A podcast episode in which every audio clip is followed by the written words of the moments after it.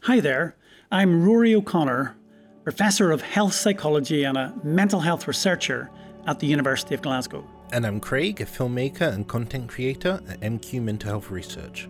And welcome to MQ Open Mind, a podcast that brings together lived experience with scientific research to help us to better understand mental health problems.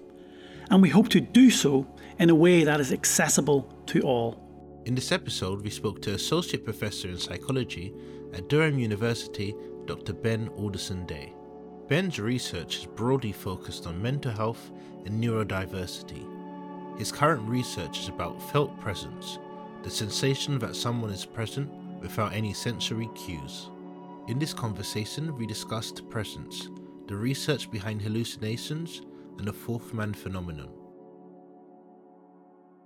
Welcome to the latest episode of MQ Open Mind. Craig and I are absolutely delighted today. We're joined by a really fascinating guest, uh, Dr. Ben Alderson Day. And Ben is an associate professor in, in psychology at Durham University. So, welcome to the podcast, Ben, and thanks for agreeing to do it.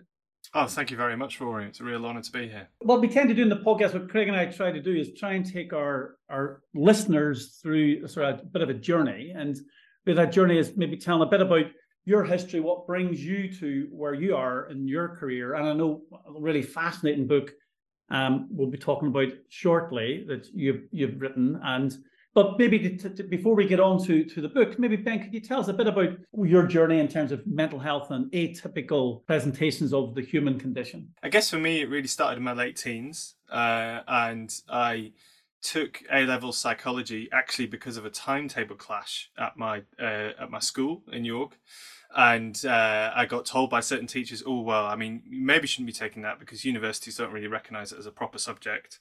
Uh, and uh, a lot of people take it, and it suddenly turns into something that they don't think it is. And instead, I was I was hooked. Uh, and around about the same time, um, I started doing some really some voluntary work initially as an RA for a local CAMHS unit, so child and adolescent mental health unit there in York. Uh, so I actually learned SPSS before coming to university. Um, That's just showing off. That I know, I know, exactly.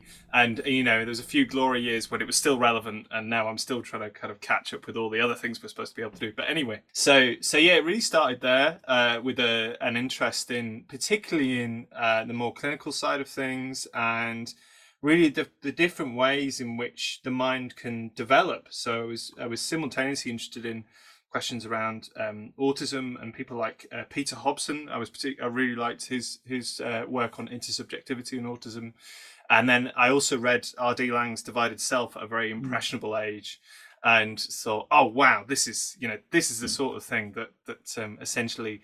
Um, psychology can do. Obviously, he wasn't a psychologist by background, Laing, but um, but really the idea of providing a psychological account of almost some of the extremes of mental states in the mind was something that I found really captivating. So, so uh, what was your you just you mentioned R.D. Laing. Um, what, so what was what was it struck you about the R.D. Laing's interpretation or viewpoint? I, I think it was just that idea that for um, states of you know madness, for want of a better word, um, it, we don't have to think about it as this categorically separate state of being and mind. It can be something that you can make sense of from, in a way, from everyday interactions, from kind of mm-hmm. interpersonal mm-hmm. uh, relationships, uh, and um, that there's something to be um, explained there from a psychological perspective is I think is what I found most interesting. Um, and you know, contrasted with perhaps an overly kind of biological approach to psychosis. Mm-hmm. And I, and I think um, you know I've, I've, probably developed a more nuanced view of some of these things since, uh, or at least I would hope I could say that.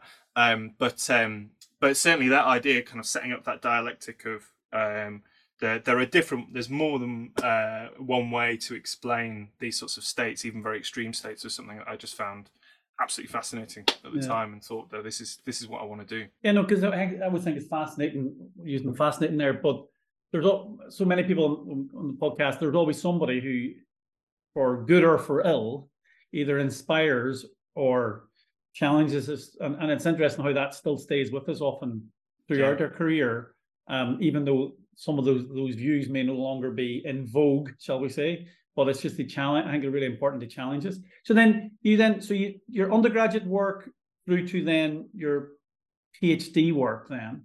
So what was your so the the PhD was where where was it? It was in the one of the greatest countries in the world, I think.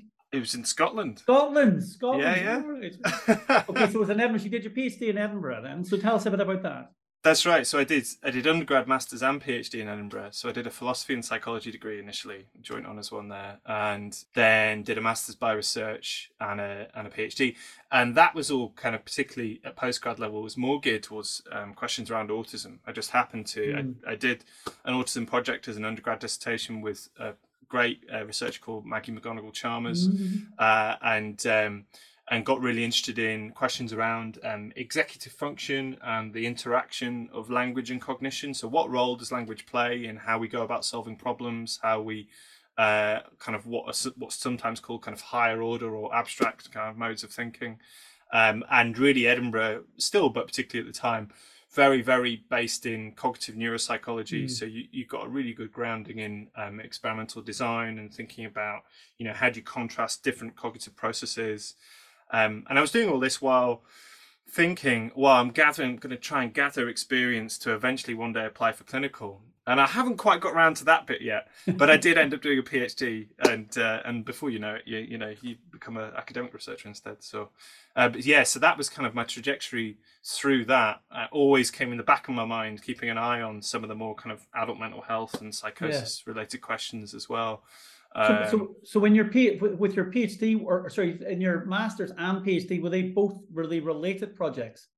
Yeah, so I, I designed this task uh, in in the masters project, which produced some quite interesting results, and essentially my PhD uh, picked up on that. So the um, the masters project was trying to think if we think about autistic people having differing cognitive styles uh, and ways of solving problems, how would you actually harness that and measure that in a task situation? Because there was lots of descriptive stuff around the time saying, oh, they just see the world in a different way or they kind of mm-hmm. think differently. But I was thinking, well, how do you, you know, how do we make sense of that cognitively? And and I ended up adapting tasks that were essentially kind of um, forms of the game Guess Who and 20 questions, which might seem very, very simple. Um, but actually they're, question, they're, they're tasks where mm-hmm. you have to apply some quite complex semantic knowledge and strategic linguistic knowledge to narrow down, narrow down the possibilities possibilities in front of you. Um, okay. and and you can do things like you can manage the memory load because you can knock down all the things on a on all that sort of, of course, stuff. So, of course, so yeah. you can use it as this, particularly working with children and young people. You can use it as an accessible task, or actually you can do some quite fine tuned cognitive experiments with it. Um, and uh, so I became the world expert in, in Guess Who for a few years. um, and uh, uh, yeah, and playing that with kids who at the time would have had an autism diagnosis or an Asperger diagnosis. This was all pre 2013. Yeah. Um, I also did some side projects and working with deaf children and adults because I was really ah. interested in what contribution does uh, having a kind of different path through life for language development and communicative development what what's that contributing to? How do we use language in these contexts as well? So it was a pretty kind of broad phd yeah. even if it ended up on quite a specific focus really but... yeah. But so it's really fascinating. So did did it have a mental health angle at that stage or was it more a sort of basic science trying to understand the cognitions and the social communication element or were you look linking that at that stage to mental health outcomes um, I wasn't, and in part that was because Edinburgh at the time didn't have a strong uh, in, within the kind of the academic department. It, it, didn't do lots of mental health related stuff. There's one or 2 mm-hmm. people who did a few things, but there wasn't loads of opportunity to do that then. But, but I was beginning to get really interested in questions around um, uh, inner speech and kind of inner monologue, uh, and through that started to get in touch with a few different people at Durham University, yeah. including David Williams, who was working on autism, and Charles Fernyhough, who was working on inner speech and thinking about applying it to questions around schizophrenia and psychosis. So that's basically how I ended up at Durham. well, that was, was my next question. I'm trying to how that link happened then. Okay, so so, so then you went straight from from the PhD. Was it straight from PhD mm-hmm. to Durham then? It was the day after the Viva. I had to go straight to Durham and start my next job. And I actually missed the train because I was in the pub too long in Edinburgh, uh, and had to get the megabus home. Uh, uh, it was it was an inauspicious start. But well, at least the megabus is cheap. So yeah, that's true. That's, that's true. Yeah, yeah, to, yeah. To keep in mind. So when I remember then, so you went to Durham. That was 2012. Was that right? That's right. Yeah, yeah.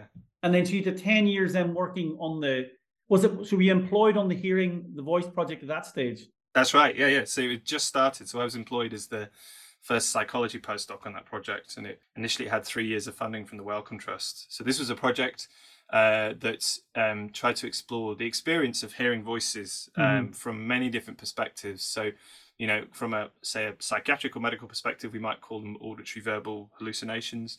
But you know, if you look kind of uh, from a cultural perspective or historical perspective, this is an experience which um, can be interpreted in many different ways, mm-hmm. uh, and that m- means it's a topic that's ripe for kind of interdisciplinary uh, exploration. Um, so I was I joined a team that well, the first round of postdocs, it was me, a philosopher, and a historian. Um, but then you know uh, the team as it grew had people from literary studies, had anthropologists, um, mm-hmm. had um, people from the medical humanities, had theologians. It was a really broad group, and at its height, I think we had about 24 researchers. Wow, hearing the voice. So, and that was that was Wellcome funded. It was, yeah, yeah, yeah. So we got refunded in 2015 mm-hmm. with a um, with the imaginatively titled "Hearing the Voice 2. Uh, and uh, um, and that kind of essentially it was supposed to run until 2020, but with COVID and other reasons, it, it was extended to 2022.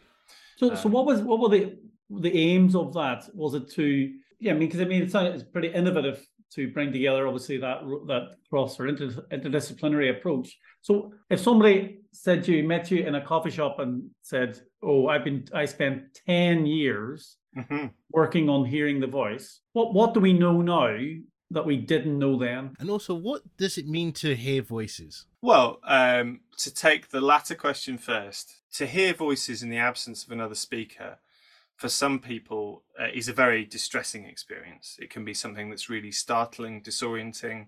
They might feel like they can't tell anybody else that's happening. And the things that the voice says might be really, really disturbing and hard to um, handle. Often, you know, some voices are very, very good at kind of expressing our worst fears, picking up on our worst insecurities. And I think, I think for hearing voices, that's what a lot of people would assume that this is primarily a, a kind of really distressing experience and associated with diagnosis like schizophrenia. But it doesn't have to be that way. You, you, even for people who have really distressing voices, they might have some voices that are actually positive or supportive. Um, on average, if you look at studies when they've uh, tried to explore this, most people who regularly hear voices hear between three and four voices, mm-hmm. and those different voices might take on slightly different roles and interact between themselves in different ways. Uh, all of which is to say that there's a strong kind of interpersonal element in hearing voices that you have to explore when you're trying to support somebody who's having that experience if they are finding it distressing. And that means it's a really complex phenomenon that goes beyond, you know, I think most people think hallucinations, they think uh, this is a sensory phenomenon. It's just like mm-hmm. kind of hearing something. But it's not like hearing a tape recorder it is more like being visited by someone or something.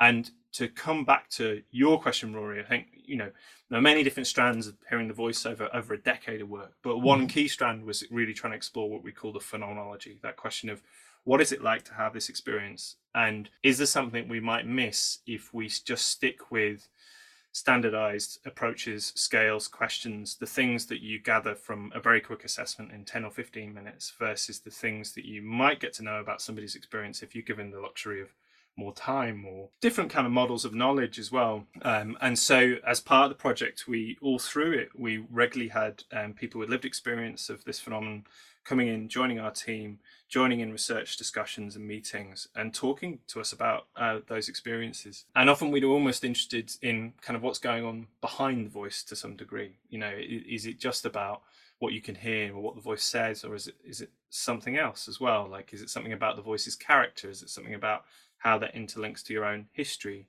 Is it something about um, tracking a voice over time that has a um, you know, like a backstory and might even kind of come in different modalities in a way. Mm. Um, and I think that's one thing that you could say was a kind of a key th- key finding or uh, something that we really emphasized was this sense in which people used voice a lot of the time not to refer to the thing that they're hearing but almost as if it was a name to refer to this agent or entity that could appear in multiple forms and it yeah. just happens to be that speaking is the main thing that you would the main thing you would interact with it and sometimes people would say to us you know what they don't even need to speak I know when they're there. I can feel it when they're there. Um, so is that because we'll come back to this when we move on mm-hmm. to your book? But is that part of the sort of your substrate for thinking then about felt presence type idea? Mm-hmm. So one of the things that strike me, I assume, or the question I suppose is, with the, the, interdisciplinary approach, did you look beyond? Because the descriptions you just gave there were looking at hearing voices in the context of mental health phenomena. So did you look beyond that um, uh, in in non-clinical settings and historically, because you mentioned the, his, the historical perspective, I just suppose I, am just curious to know what, because we in modern days, so to speak, have one particular interpretation of voices, and for many people they're they're frightening. But mm. what's the sort of historical narrative of that? So I suppose is my question. Well, I mean, and I guess the the interpretations are going to vary across different historical periods and cultural frames, and you've always got to be wary as well of trying to draw too direct comparisons across these different eras, like saying that this phenomenon or this experience is exactly the same. But what's interesting is looking at how people react and frame those experiences or make sense of them. So within our team, we had people who would look at medieval and early modern accounts of hearing voices. So mm-hmm. um, early mystics like Margery Kempe and the kind of voices that she was uh, voices and visions that she was visited by. Some people who are interested in things like Joan of Arc, for example, and, yeah. and her um, kind of spiritual voices and the, the, way they would inspire her um, going into battle. Um, but then other people who are uh, specialists, for example, in the Victorian period, looking at the emergence of spiritualism, uh, the role of the voice in in Mormonism. Uh, so you know, there's there's very specific emphasis in in Mormon thinking about the direct voice of God giving you very specific instructions and those being things that you have to have to follow. So Adam Powell within our team, for example, is a religious studies scholar who specialized in all that. Things that really stuck with me from that was uh, spiritualism and Mormonism came from exactly the same very small district in upstate New York and happened to end up in very different places in the country. But there was that kind of hotbed of uh, new thinking in the early 19th century uh, for for these sorts of um, new religious groups. I think we, what we tended to do is look at these different periods to explore where and how voices get interpreted and get used and fit into new belief frameworks. But the, I guess the perhaps more relevant to that question of well, how do we think about voices today is to look at just the variety you get outside of that clinical context. So one of the yeah. things that I worked on in particular was this idea of non-clinical voice hearing or people who regularly heard voices without finding them distressing, without ang- using mental health services. And uh, in one particular study, I went around the country trying to find people who were having this phenomenon, you know, kind of every day. And then to see if they would be willing to come and do a, we did a scanning study study down yeah. in London with Sophie Scott, where we played them these strange illusory sounds called sine wave speech. And we didn't tell them what they were supposed to be looking for. We told them this was a particular experiment about attention when they're in the scanner. And the interesting thing about these sounds is you can't usually understand them um, unless you've already been told that it's speech or even played some of the examples of the actual things to listen out for. But the people that we we recruit for this study could decode this these sounds spontaneously, seemingly, um, and uh, wow. and we could add we because we're scanning at the same time, we could show that their brains were responding in a slightly different way in in uh, given these kind of quite ambiguous and hidden stimuli. So, so how did you interpret how could they make sense of it? Well, um, I guess that the, these stimuli are, are, kind of classic stimuli that we'd, we'd think about in terms of top down perception. They rely on that extra bit of top down knowledge yeah. to decode the puzzle, or decode the pattern. And if you look at you know more contemporary ideas around predictive coding or predictive processing that are very in vogue at the moment, that's all about you know that that top down element actually driving a lot of our perception, unless we get enough evidence that we need to kind of row back on it and and gather mm-hmm. something new.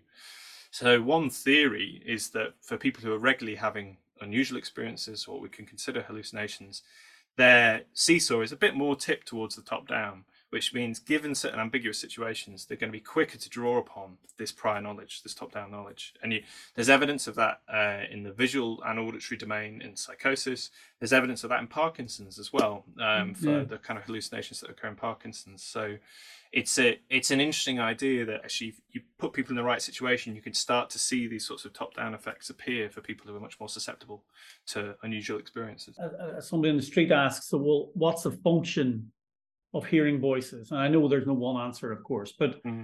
but what would you say well what is it because they're obviously functional so what what's the what's the function of them what, how did from an evolutionary perspective then how did they evolve well, I mean, I think you could pose a few different answers or theories for that. one main one would be that clearly many of us have this capacity to have really quite vivid dialogues or conversations in our heads. It's not the case that everybody does this. So, a big strand of research that myself and Charles Fernyhough, the lead of the Hearing the Voice project, did was trying to explore the individual variability in what we term inner speech.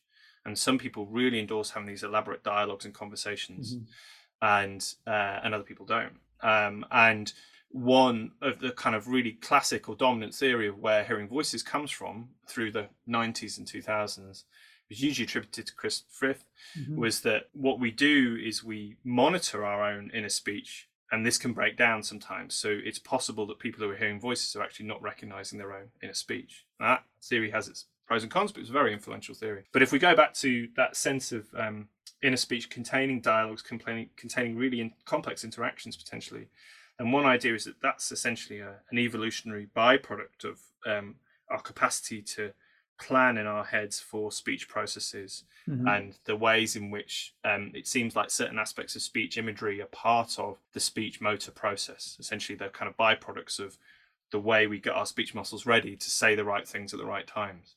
So um, we cover this a bit, and we wrote a review in 2015 on inner speech for Psych Bulletin.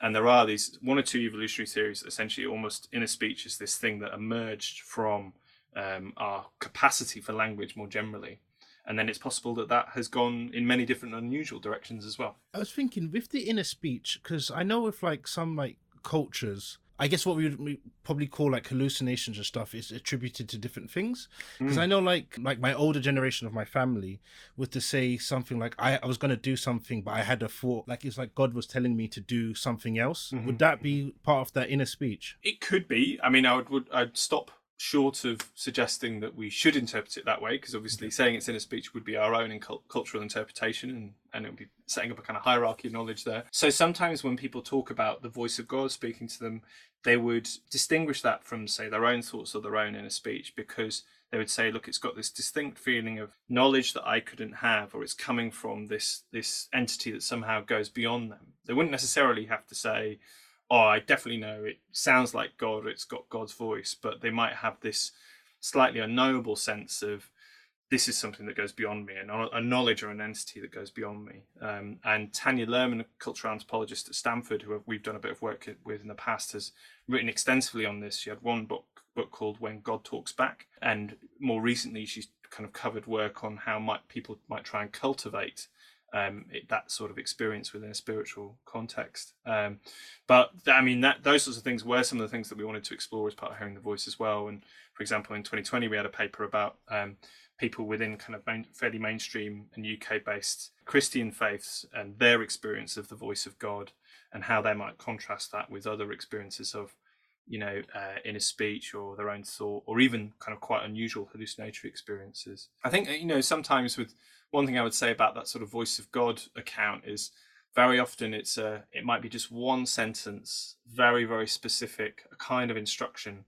that you immediately know this is what I need to do. It might kind of compel uh, action, and that might be quite different from some of the kind of running commentary stuff you get in some of the more distressing voices um, that people describe, for example, in psychosis, where it's it's like somebody in your ear or somebody in your shoulder over and over again, as opposed mm-hmm. to you know often something spiritually significant it's you know it's a it's a mic drop. It's a bam.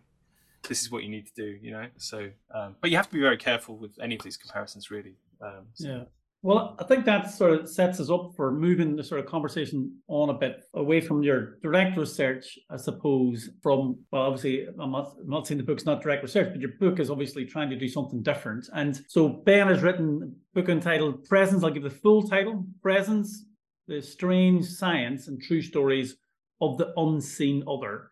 And I've been fortunate enough to obviously have a quick scan of a the a proof copy, and it really is genuinely fascinating, Ben. So and really accessible. What I've read so far is really is really accessible. I think would be of interest to such a wide audience. So maybe could you tell us because we touched on this idea of felt presence um, earlier in the podcast, but maybe could you tell us a bit about what drew you to do the book and it's and I love the I mean the, the intro bit or the preface bit on which obviously talks about and I didn't know the William James stuff actually. Mm-hmm. So that was really interesting for me as a psychologist, going back to obviously whatever our founder or whatever we want to describe William James. But can you tell us a bit about what brought you to do the book and what you're what you're hoping to, the book book will do? I suppose those two questions. Of course, yeah, yeah. So, uh, so as I said, through that work with hearing the voice, um, we were really interested in what was going on kind of behind the voice, and there was this sense for some people that uh, voices had presence, present a presence that could be there even when they weren't speaking. Um, and that was something that was hard to get your head around if you thought about things just in terms of the existing psychological models of the time. Um, like, for example, if we thought it was our own thoughts or inner speech that we'd misattributed, why would you feel like there was someone there with you, mm. a kind of silent figure? How would that even fit? And this got our whole team really thinking in lots of different directions. But uh, um, the the kind of the the rabbit warren that I went down um, was to think more and more about well, what is this thing that we might call presence, and where does it appear? Uh, what does it um, look like, for want of a better word? Um, and it is a phenomenon that's been studied in lots, lots of different mm contexts. So, to provide a, a very brief, brief, definition, it's that feeling of someone um, being there in the close kind of surroundings, that, but you have no clear sensory evidence as to why you're having that feeling. So you can't hear them, you can't see them, you can't touch them, but you just feel with all your being that somebody is there. And and this happens in, in psychosis happens in parkinson's it happens in survival situations it happens uh, in contexts of like grief and bereavement and it can happen in things like sleep paralysis too. Mm-hmm. and once you start looking it's it's almost everywhere. Yeah. Um, i say almost because it's still a very unusual phenomenon and people find it really hard to talk about um, hard to describe. Um, but um, but from that i just thought we started to do more and more work that went in that direction. And it got to the point where i thought well actually there's enough here to tell hopefully quite a kind of rounded or comprehensive story about all the different ways in which this phenomenon seems to occur and start to work towards some understanding of well where could it come from? How is it possible? And what does it really mean for how we mm-hmm. understand uh, ourselves and, and the kind of human condition. And and where this goes, I mean, it's hard to tell. Obviously, having written a book, it's only just now that you start to get some of the responses through, and it's it's lovely that, you, that you're finding it really interesting. But uh, from my own experience, what of, often happens, say for example, if you start talking about voices, is that people contact you and people go, "I've had that," or "I've had this, but something slightly different." Yeah, and that is already starting to happen with presence a bit as well. Loads of people have had it, and they don't really talk about it um, but it's it's actually I think it's fairly common. Well, that, that was my that was one of the questions I had was do we know how common it is? Has there been a large scale, I mean, a decent large scale survey which really quantifies this, and then obviously never mind the quality of understanding it. Because I was getting nervous because I've experienced this.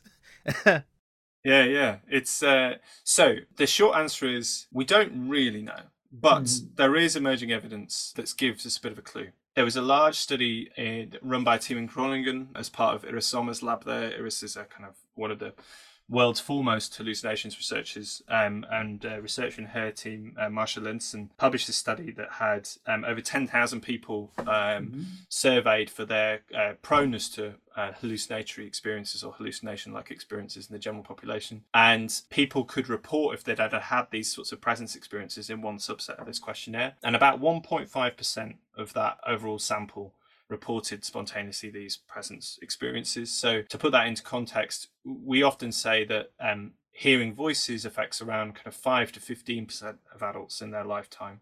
We say we give that range because actually the estimates really, really vary depending on how you measure this. So that's one study saying 1.1.5%. But actually, if you look at, for example, a very specific context like sleep paralysis, about 7% of adults uh, have sleep paralysis at some point in their lives and about half of those will have hallucinatory experiences. And the most common hallucinatory experience is felt presence on its own. It's not hearing things, it's not seeing things, it's the sense of a malevolent presence in the room mm-hmm. with them. So if we imagine that, you know, that that just from that statistic, it could actually be two to three percent of adults will have had this experience specifically and related to sleep. And when you add up all the other contexts in which it could occur as well, I suspect the estimate will go a little bit higher. I'd be surprised if it was over ten percent, but I wouldn't be surprised if you know in a few years' time, with a few high quality studies, we could mm-hmm. actually say something like five or six percent. It's the most common type of unusual sensory experience in bereavement more so than voices yeah, or visions yeah. as well. Craig, you were saying you, you've you've had this experience so bad, but let's see what yours is if you want to share it. I don't know. Like it's like this is, doesn't happen to me often. I think it's when you're saying about like a bit of like so psychosis. I started getting a bit nervous, thinking like, uh, is there something wrong? No, but I've like felt it like behind me, but mm-hmm. not necessarily about like um that person's particularly that close, but like in the room somewhere. Is is presence the similar thing to like feeling like someone's watching you? And then you mm. turn around and it's like, oh, actually, there's nothing going on. That's a that's a good question. A lot of people feel like there's similarities between the two phenomena. Strictly, they're separate, and I would say that for quite a few people who've had have feelings of presence, they might also describe the feeling of being watched and sometimes that overlaps with feelings of paranoia as well. So mm-hmm. we've we've done research where we've shown that in some samples, paranoia is quite a strong predictor of feelings of, of presence. But strictly, these things can happen even without the feeling of being watched. And um, sometimes the presence isn't watching you or doesn't pay any attention to you whatsoever. It can just be the feeling that something is there, almost its kind of very basic location. But it is, it's funny you should say behind you. It is most commonly, it's just behind you. Mm-hmm. Uh, or kind of almost in your peripersonal space. You know, uh, it's kind of it could be looking over your shoulder a little bit. Um, but it, I mean, I guess so. I'm used to saying things that are saying these things are kind of similar to what might happen in psychosis, but I don't see that as a thing where that people should feel concerned about. It actually, what it says shows us this is these things are on a spectrum, right? And they can mm-hmm. happen in many, many different ways, and they might all be united by similar mechanisms or similar functions but it's often other things making the difference as to whether it's something that's problematic you know. Some presences just feel really malevolent. Some mm. presences might be related to people's past experiences or past trauma. And those are the sorts of things that are likely to you know warrant clinical concern. It's not the it's not the phenomenon itself if that makes sense you know. Unusual things happen all the time to people. I suppose because that's the question i was going to ask was to what extent is this related or can it be related to trauma independently of mental health problems. I'm just thinking that the ones I've had when I've happened to me were associated with two bereavements. When my mm. father died, when I when I was in my early twenties, and I remember then I would it was it was linked to sleep paralysis. So, and I also had, but but the one and then when some, another close friend died by suicide, I also had these um, experiences. But the, and I can understand those in a way because in my head the way I'd made sense of them was both of those people were trying to tell me they were okay, mm. and for me not to be worried. But the odd one was when I was at university in Belfast, at Queen's in Belfast. And the reason for highlighting that because there's I'll come back to that in a second is I used to in first year in halls I used to have this sleep paralysis dream where this woman was coming into my room, mm-hmm. and it wasn't in any way. It, it, that sounds worse than what it meant. It wasn't like that at all.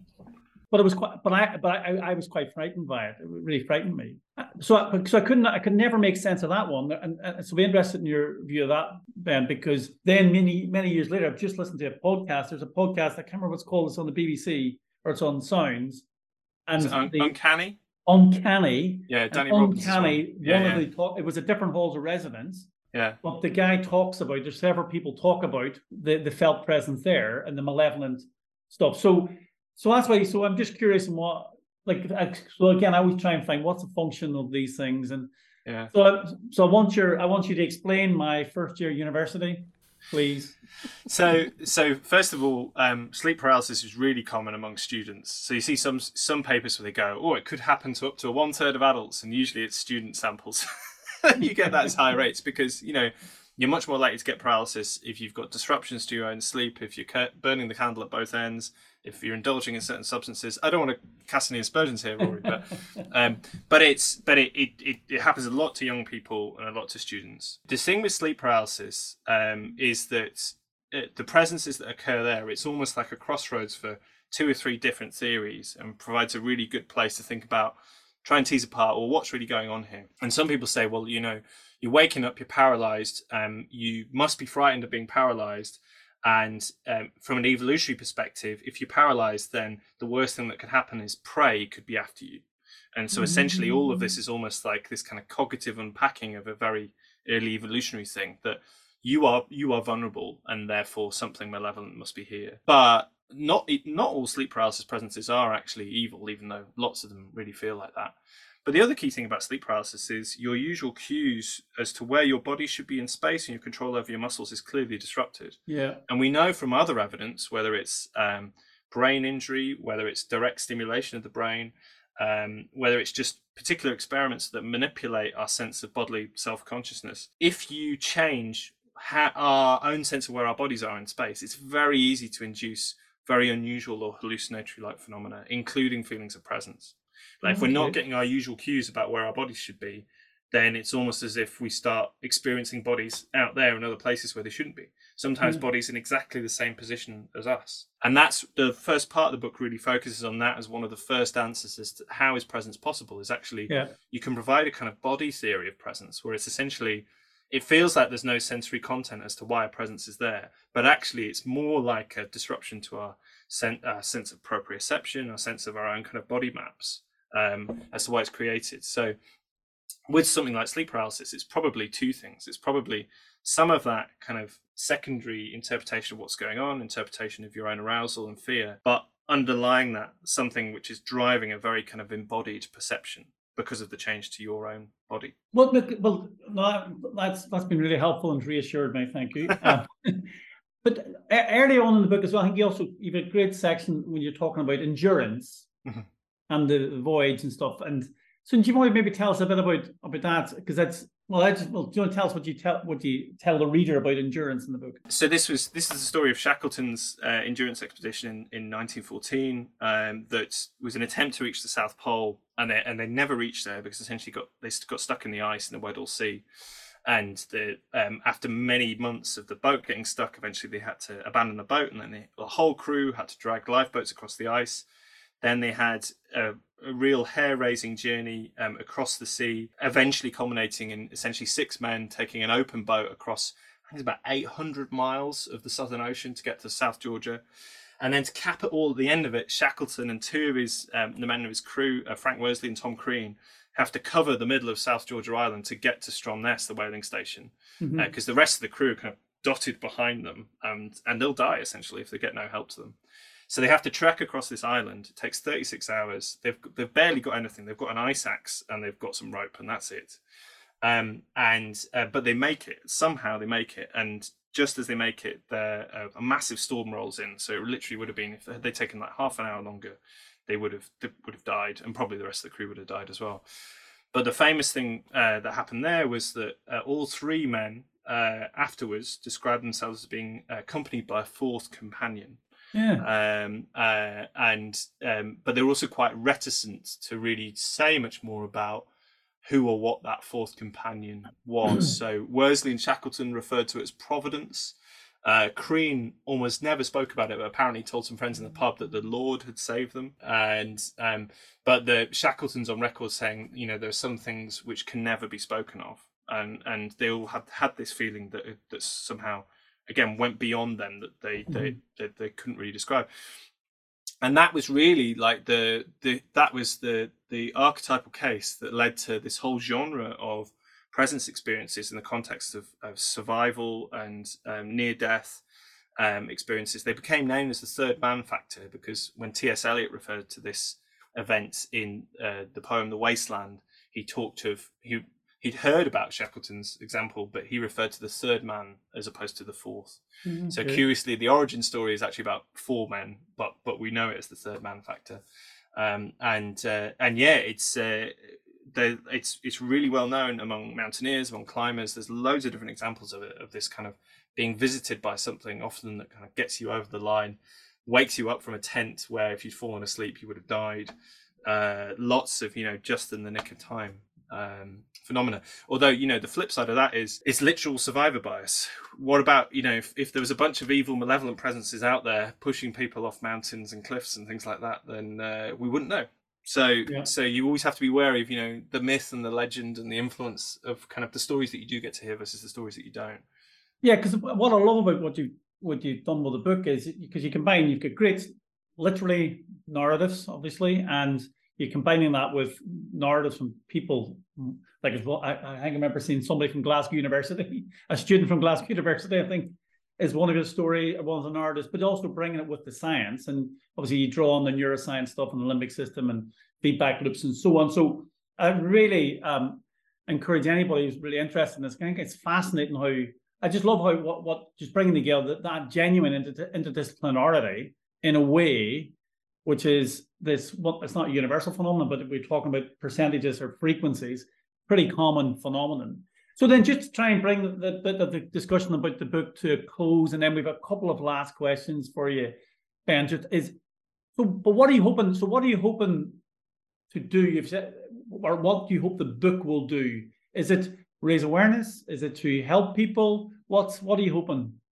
Well, um, I, I, think both of those things hopefully could happen. The, first of all, it'd just be good to start some conversations about this experience and to put a name to it for some people who've had it before and might find it quite unsettling. For example, the people who, who I've met with psychosis who have this experience, uh, they've literally said to me, I don't even try and describe this in the clinic. You know, they're happy talking about voices, they're happy talking about, you know, very strong and unusual beliefs, but the stuff about the invisible people, it feels like that somehow goes beyond the pale um, and and uh, it, but it's important. Uh, and actually, so for example, um, Nev Jones and Sharon Pagden in the US, as part of a kind of grassroots movement, have pub- published this thing, Psychosis Outside the Box, which is a call to arms for people to pay more attention, researchers and clinicians to pay more attention to the really hard to describe and unusual phenomena in psychosis. So it's you know it's not just all about voices; it's about mm-hmm. changes in how people perceive time and perceive themselves, but also felt presence. Felt presence is one of the things they specifically name. So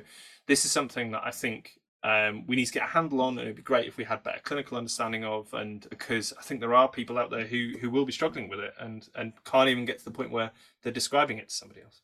Yeah, because actually this is maybe a bit left field, but what struck me when I was reading it was sort of remind me a bit of. Are you familiar with the the book Awe, the transformative power of oh yeah, yeah. everyday wonder by whatever I think it's Dacher Keltner. I don't know if I pronounced his first name correct, but it struck me as the same idea, which is awe is this thing we all have some understanding of, but actually we've not harnessed it or understood mm-hmm. it fully. And it, and it so it struck me as the same. Whereas this is something we all have an intuitive understanding of, and experience and different differentially different experience of, but actually there's maybe we need more research, we need more understanding of it to maybe harness its power um, for both uh, for hopefully for for the for positivity. Okay, so last couple of things, just if that's okay, Ben, is sure. Just before we put a couple of sort of final throwaway quick fire type questions at the very end.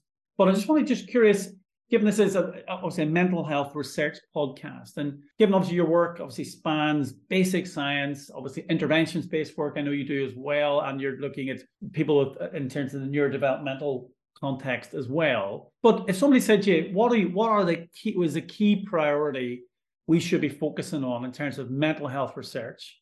What would you suggest? What would you like to see us focusing on as a community? As a community, gosh, well, that is a it's a real million dollar question, isn't it?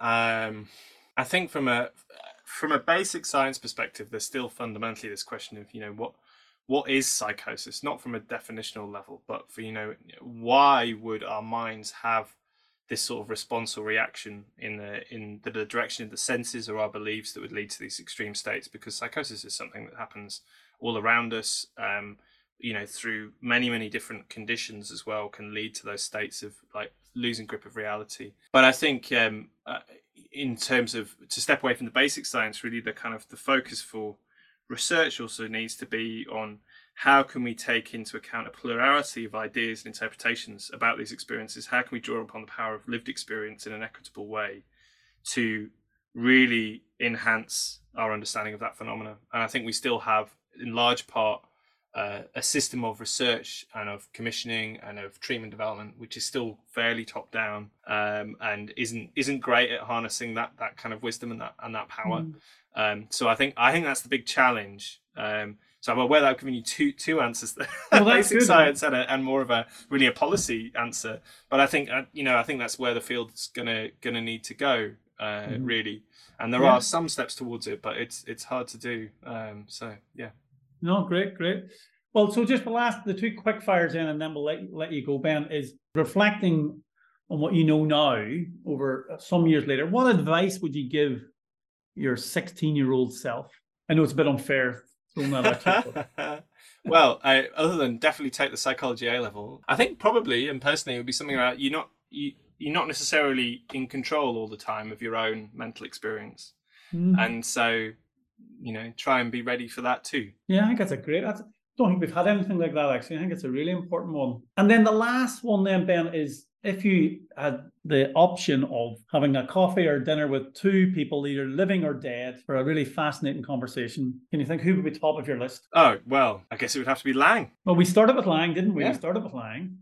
And we come yeah. full circle. Yeah, I mean, it might be. I don't know if he'd want to go for a coffee, uh, but um, I, and it might get a bit hairy. But I think I think that'd be a pretty interesting conversation. Yeah. Ah, okay, great. Anybody else? Do you want to come?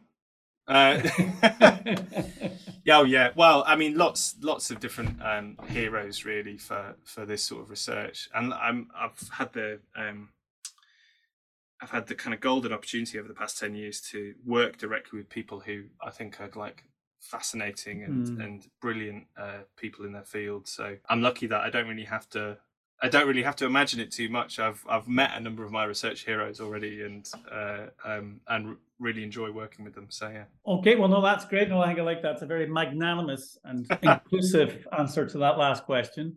Um, so just remains for Craig and I, obviously, huge thanks. That was a fascinating conversation and covering both obviously the basic science application, mental health, but also that importance of there's no there's no one discipline or one group of people have all the answers, and it's bringing that together. But at the heart of it has to be lived experience, and I think the the felt presence stuff is really clearly at the heart of that as well. And just to um, really encourage those who are interested, please go and buy Ben's book, Presence. It's available now, isn't it? Yeah. Uh, no, Mar- March 21st. It's available. Ah, March 21st is available. March 21st. So I d- wasn't quite certain if it was out yet.